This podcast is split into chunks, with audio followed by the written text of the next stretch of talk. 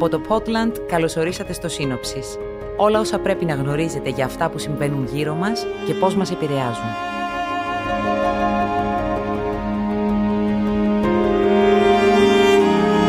Σήμερα 3η 7 Δεκεμβρίου κάνουμε ανασκόπηση του 2021.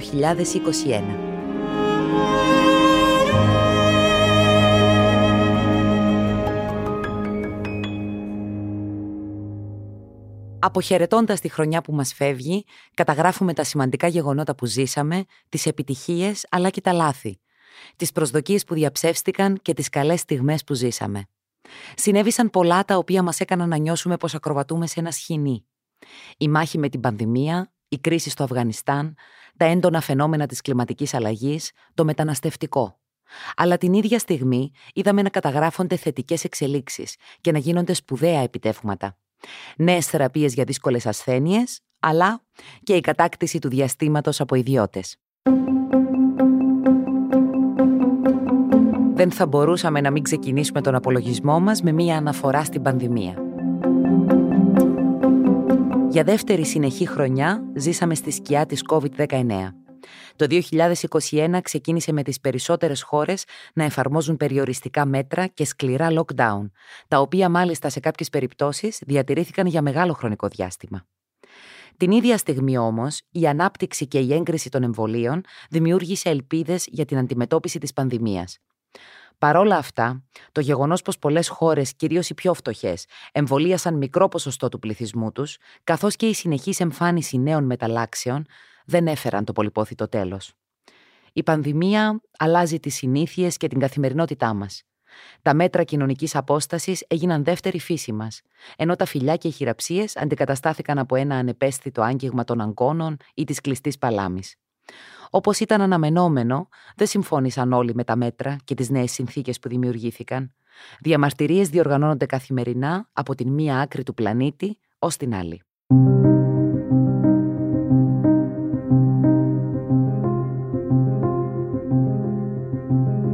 Ας πάρουμε τα πράγματα χρονολογικά, ξεκινώντας από την Αμερική. We are hours into a siege on the Capitol building of the United States of America. Τα σημάδια και οι ενδείξεις πως δεν θα ήταν εύκολη η μετάβαση της εξουσίας από τον Donald Trump στον Joe Biden ήταν ορατά από την πρώτη στιγμή. Ο τέος Αμερικανός πρόεδρος δεν αποδέχτηκε ποτέ την ήττα του στις εκλογές του περασμένου έτους και έδειχνε αποφασισμένος να κρατηθεί στην εξουσία με κάθε τρόπο. Στις 6 Ιανουαρίου, την ώρα που βρισκόταν σε εξέλιξη η επικύρωση της νίκης του νέου Προέδρου από το Κογκρέσο, ένας οργισμένος όχλος από χιλιάδες οπαδούς του Ντόναλντ Τραμπ εισέβαλαν στο Καπιτόλιο. Προκάλεσαν τεράστιες καταστροφές. Έσπασαν ό,τι βρήκαν μπροστά τους, αναζητώντας βουλευτές του Δημοκρατικού Κόμματος για να τους κάνουν κακό. Συγκρούστηκαν με αστυνομικούς και δεν δίστασαν να τα βάλουν με οποιονδήποτε θεωρούσαν πως έφταιγε, επειδή ο Ντόναλντ Τραμπ έχασε τις εκλογές. 5 άνθρωποι έχασαν τη ζωή τους και αρκετοί άλλοι τραυματίστηκαν, ενώ έγιναν και δεκάδες συλλήψεις. Τα πρωτοφανή επεισόδια αμαύρωσαν την εικόνα των Ηνωμένων Πολιτειών και έδωσαν αφορμή σε πολλούς να σχολιάσουν πως η δημοκρατία πλήττεται στο εσωτερικό μιας χώρας που έχει κάνει πολέμους για να φέρει τη δημοκρατία σε άλλες χώρες. Αξιωματούχοι από το κόμμα της αντιπολίτευσης, ρεπουμπλικανοί, έκαναν λόγο για πραξικόπημα και για μια μαύρη σελίδα στην ιστορία των Ηνωμένων Πολιτειών. Μεταφερόμαστε ανατολικά. The container ship that was blocking the Suez Canal for nearly a week finally made it through. Τεράστια προβλήματα δημιούργησε στην παγκόσμια ναυσιπλοεία το γιγάντιο πλοίο μεταφοράς εμπορευματοκιβωτίων Ever Given στη διόρυγα του Σουέζ τον Μάρτιο. Το Ever Given μπλοκαρίστηκε κατά μήκος του καναλιού εξαιτίας των ισχυρών ανέμων που έπλεαν στην περιοχή εκείνο το διάστημα, σταματώντας την κίνηση και προς τις δύο κατευθύνσεις. Το παγκόσμιο εμπόριο διαταράχθηκε για αρκετές μέρες, καθώς η διόρυγα του Σουέζ είναι μία από τις πιο πολυσύχναστες και μία από τις πιο σημαντικές θαλάσσιες οδούς στις εφοδιαστικές αλυσίδες στον κόσμο. Για περισσότερο από μία εβδομάδα, εκατοντάδες άλλα μεταφορικά πλοία παρέμειναν εγκλωβισμένα στις δύο πλευρές της διόρυγας. Οι ζημιές από την απόφραξη της διόρυγας του Σουέζ υπολογίζονται σε περισσότερα από 10 δισεκατομμύρια δολάρια, ενώ από την πρώτη κιόλας μέρα κατατέθηκαν νομικές αγωγές για αποζημιώσεις.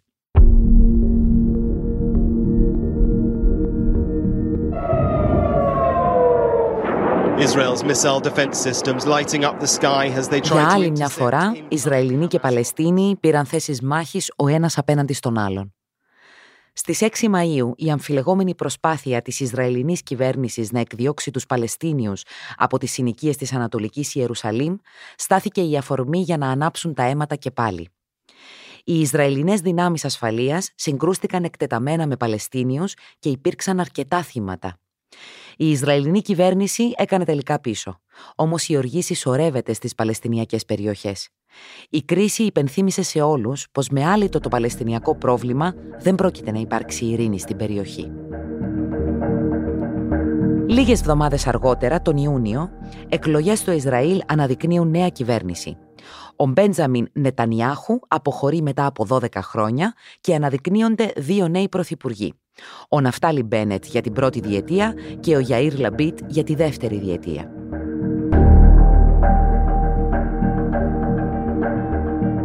Ας πάμε στη βορειοανατολική Ευρώπη.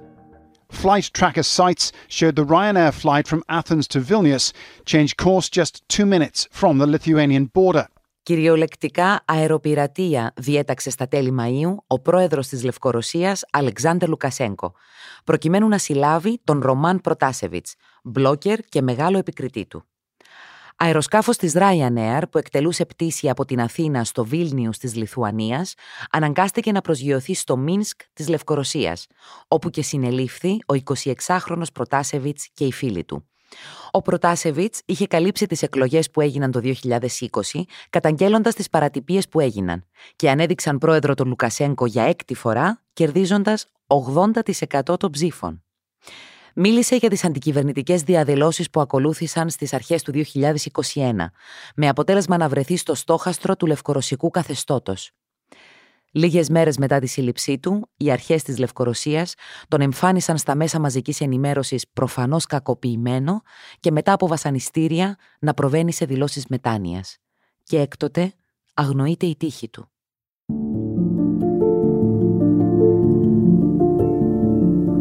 Ας περάσουμε τώρα σε κάποια όμορφα γεγονότα που μας έδωσαν ελπίδα και χαρά. The FDA has approved Biogen's Alzheimer's drug Aducanumab. Τον Ιούνιο, ελπίδες σε εκατομμύρια ασθενείς γέννησε η είδηση ότι ο Αμερικανικός Οργανισμός Φαρμάκων ενέκρινε το μονοκλονικό αντίσωμα Aducanumab της εταιρείας Biogen ως θεραπεία αντιμετώπισης της νόσου Alzheimer. Το Aducanumab είναι ένα από τα πολλά φάρμακα που στοχεύουν στην απομάκρυση των συσσωρευμένων πλακών μίας πρωτεΐνης, της β-αμυλοειδούς, από τον εγκέφαλο των ασθενών κατά τα πρώτα στάδια του Alzheimer, ώστε να περιοριστούν τα συμπτώματα όπως η απώλεια μνήμης και η ανικανότητα προσωπικής φροντίδας. Όμως το συγκεκριμένο φάρμακο έχει προκαλέσει αντιφατική υποδοχή, με πολλούς ειδικούς να υποστηρίζουν ότι δεν είναι τόσο αποδοτικό.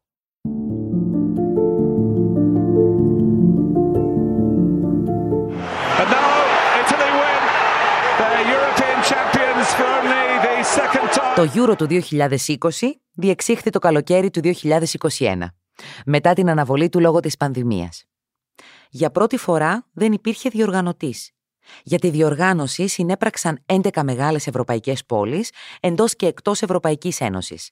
Ρώμη, Σεβίλη, Λονδίνο, Γλασκόβη, Άμστερνταμ, Μόναχο, Κοπενχάγη, Βουδαπέστη, Βουκουρέστη, Αγία Πετρούπολη, αλλά και τον Μπακού του Αζερμπαϊτζάν, με τον τελικό να διεξάγεται στο Γουέμπλεϊ στη Βρετανική πρωτεύουσα.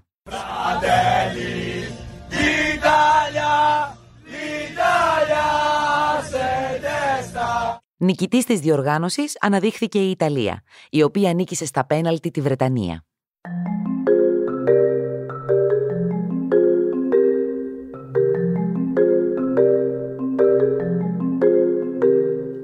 Ενώ ήρθε το καλοκαίρι μετά από ένα δύσκολο χειμώνα, το περιβάλλον πλήχθηκε ανεπανόρθωτα σε όλες τις άκρες του κόσμου.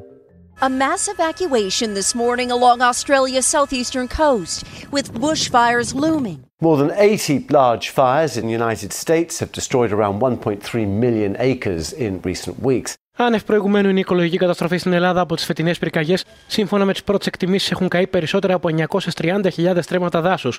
Πύρινος εφιάλτης στην Κύπρο.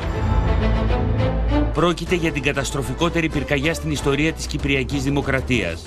Καταστροφικές πυρκαγιές ξέσπασαν σε περιοχές της Αυστραλίας, Βόρειας και Νότιας Αμερικής, Αφρικής και Ευρώπης. Τεράστιες καταστροφές από δασικές πυρκαγιές έπληξαν ιδιαίτερα και τις μεσογειακές χώρες: Κύπρος, Ελλάδα, Τουρκία, Ιταλία, Ισπανία, Γαλλία, Αλγερία. Έζησαν εφιαλτικές στιγμές με τις φωτιές να κατακαίνε τα πάντα στο πέρασμά τους, προκαλώντας τεράστιες ζημιές. Παράλληλα, η Μεσόγειος πλήρωσε και βαρύ φόρο αίματος, καθώς δεκάδες άνθρωποι έχασαν τη ζωή τους, είτε δίνοντας μάχη με τις φλόγες, είτε προσπαθώντας να γλιτώσουν από αυτές. Στην Κύπρο, 4 άνθρωποι σκοτώθηκαν στη διάρκεια της φωτιάς που ξέσπασε στην ορεινή περιοχή Λάρνακας και Λεμεσού. Μέσα σε λίγες ώρες, περισσότερα από 55 τετραγωνικά χιλιόμετρα γης έγιναν παρανάλωμα του πυρός, ενώ καταστράφηκαν πολλά σπίτια και επιχειρήσεις. Αλλά και στην Ελλάδα ξέσπασαν εκατοντάδες δασικές πυρκαγιές μέσα στο καλοκαίρι, εν μέσω πρωτοφανούς καύσωνα, οι οποίες έκαψαν τεράστιες εκτάσεις. Εύβοια, Αττική, Μεσσηνία, Ρόδος, Ολυμπία, που ανάμεσα σε άλλες περιοχές βίωσαν ένα πύρινο εφιάλτη. Κοινός παρονομαστής των πυρκαγιών στις χώρες της Μεσογείου είναι ότι συνδέονται με την κλιματική αλλαγή.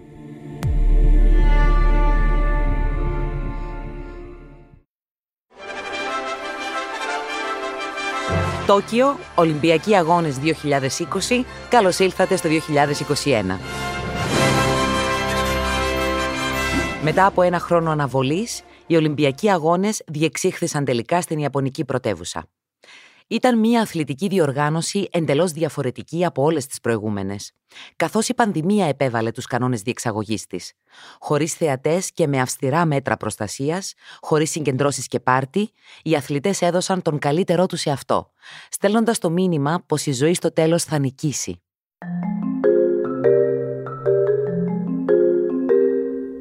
Το καλοκαίρι, κάποιοι έκαναν μεγαλύτερο ταξίδι από εμάς. Richard Branson, more than 50 miles above the Earth's surface, aboard his own spaceship. Τον Ιούλιο οι βόλτες στο διάστημα ξεκίνησαν. Τον δρόμο άνοιξε ο ιδιοκτήτης της Virgin Galactic, Richard Branson, ο οποίος κατάφερε να ταξιδέψει και να μείνει στο διάστημα για περίπου 15 λεπτά.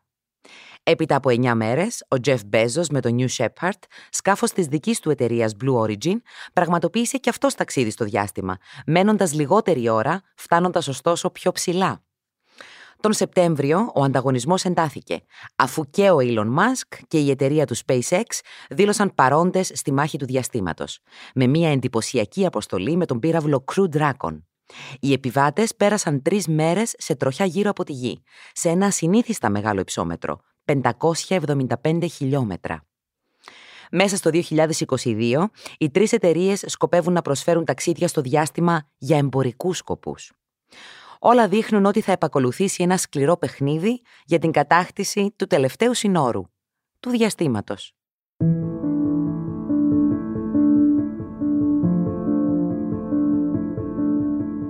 Πίσω στη βασανισμένη Μέση Ανατολή. The US's longest war is over. The Pentagon says the last American troops have been flown out of Afghanistan after a 20-year mission. Όταν τον Απρίλιο του 2021 ο Αμερικανός πρόεδρος ανακοίνωσε την αποδέσμευση της χώρας του από το Αφγανιστάν, λίγοι είχαν προβλέψει το χάος που θα ακολουθούσε. Ο Αμερικανός πρόεδρος Joe Biden, ακολουθώντας την απόφαση του προκατόχου του, έβαλε μπρος την αποχώρηση των Αμερικανικών στρατευμάτων από τη χώρα. Αυτό στάθηκε η αφορμή για να ξεκινήσει η προέλαση των Ταλιμπάν. Μέσα σε πολύ σύντομο χρονικό διάστημα, ο Αφγανικός στρατός και η άμυνα της χώρας κατέρευσαν. Μερικές εβδομάδες ήταν αρκετές για να πέσει σχεδόν ολόκληρο το Αφγανιστάν στα χέρια του ακραίου Ισλαμιστικού κινήματος των Ταλιμπάν, οι οποίοι από την πρώτη στιγμή που ανήλθαν στην εξουσία έδειξαν το σκληρό τους πρόσωπο. Η εκπαίδευση των γυναικών διακόπηκε και πολλά σχολεία έκλεισαν, καθώς είναι αδύνατο να λειτουργήσουν με τους όρους που θέτουν οι Ταλιμπάν. Εκατομμύρια άνθρωποι ζουν κάτω από τα όρια της φτώχειας και δεν έχουν τα απαραίτητα για να ζήσουν. Με την ανθρωπιστική βοήθεια να φτάνει πλέον με το σταγονόμετρο και με τις περισσότερες χώρες να διστάζουν να χρηματοδοτήσουν τους Ταλιμπάν, το Αφγανιστάν βρίσκεται στα όρια της οικονομικής κατάρρευσης. Η κατάσταση παραμένει πολύ δύσκολη. Παρά τα δισεκατομμύρια δολάρια που έχουν ξοδευτεί για την ανοικοδόμηση ενός καλύτερου μέλλοντος, το Αφγανιστάν είναι μια χώρα που ακροβατεί και ένας κίνδυνος για τη σταθερότητα ολόκληρης της περιοχής.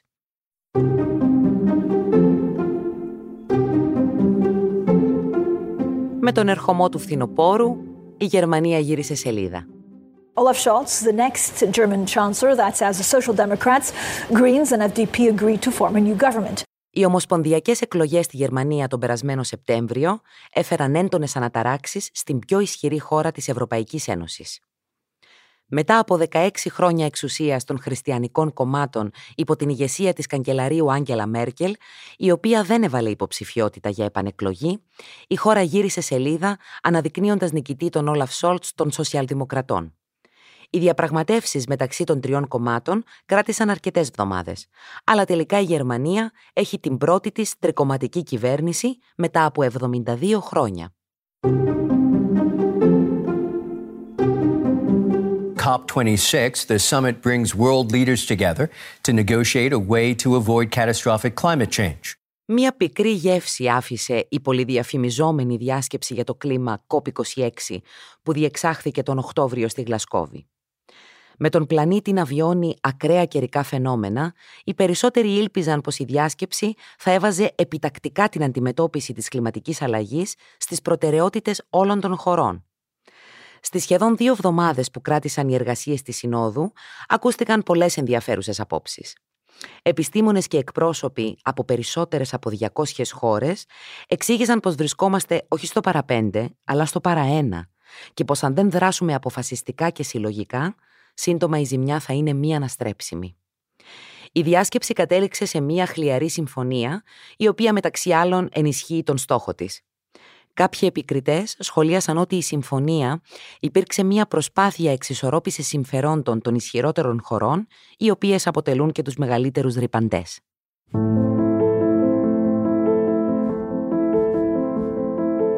Polish troop prevented thousands of migrants from illegally crossing the frontier. 3,000 to 4,000 people, mainly from the Middle East, have massed in the area and are hoping to get into the EU. Από το 2015, η Ευρωπαϊκή Ένωση αντιμετωπίζει τις συνεχείς μεταναστευτικές ροές που φτάνουν έξω από τα σύνορά της αναζητώντας ένα καλύτερο μέλλον και σημείωσαν αύξηση το 2021. Οι χώρες πρώτης γραμμής, όπως η Κύπρος, η Ελλάδα και η Ιταλία, εξακολουθούν να σηκώνουν πολύ μεγαλύτερα βάρη από αυτά που τους αναλογούν. Η αντιμετώπιση του μεταναστευτικού είναι και άνηση και αναποτελεσματική. Και αυτό δίνει την ευκαιρία σε άλλες χώρες να προσπαθήσουν να εκβιάσουν τις Βρυξέλλες, όπως ακριβώς έγινε με τη Λευκορωσία. Θυμωμένος με τις κυρώσεις που του επιβλήθηκαν, ο πρόεδρος της χώρας Αλεξάντερ Λουκασένκο, ο τελευταίος δικτάτορας της Ευρώπης, όπως λέγεται, επεδίωξε να εργαλειοποιήσει το προσφυγικό, όπως ακριβώς είχε κάνει στο παρελθόν και ο Ταγί Περτογάν. Μάζεψε χιλιάδες μετανάστες από χώρες της Μέσης Ανατολής και της Αφρικής και επεδίωξε να τους στείλει στην Ευρώπη μέσω της Πολωνίας αλλά και της Λιθουανίας. Η αύξηση των μεταναστευτικών ροών στα εξωτερικά της σύνορα έθεσε σε συναγερμό την Ευρωπαϊκή Ένωση, η οποία έκανε λόγο για υβριδική επίθεση. Η συντονισμένη απάντηση που δόθηκε έστειλε ένα μήνυμα. Ωστόσο, μετά από 6 χρόνια που ξεκίνησε η προσφυγική κρίση, η Ευρωπαϊκή Ένωση εξακολουθεί να μην έχει μια συνεκτική ή αποτελεσματική πολιτική για τον τρόπο αντιμετώπισης των μεταναστών, αφήνοντας τα πράγματα σε μεγάλο βαθμό στην πράξη να τα διαχειριστούν μεμονωμένα κράτη-μέλη.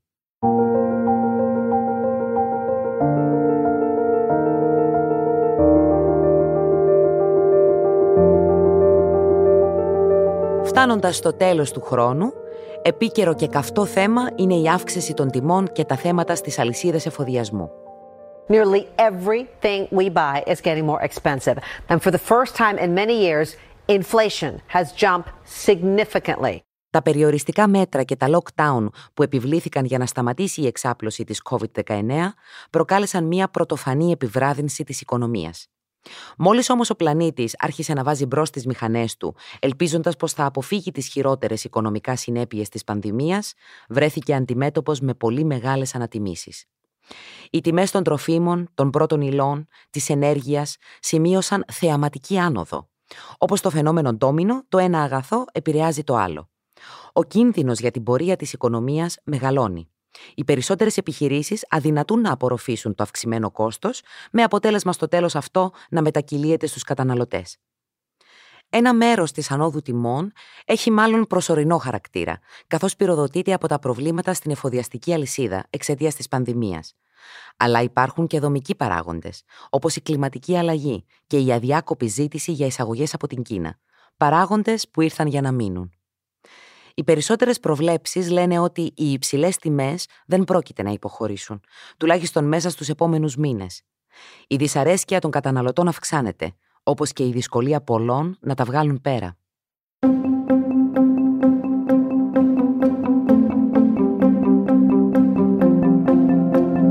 Μία ανασκόπηση των πιο σημαντικών γεγονότων του 2021. Θυμόμαστε όσα ζήσαμε. Καταγράφουμε τις πιο αξιοσημείωτες στιγμές και αντλούμε θάρρος για τη χρονιά που ετοιμαζόμαστε να υποδεχτούμε.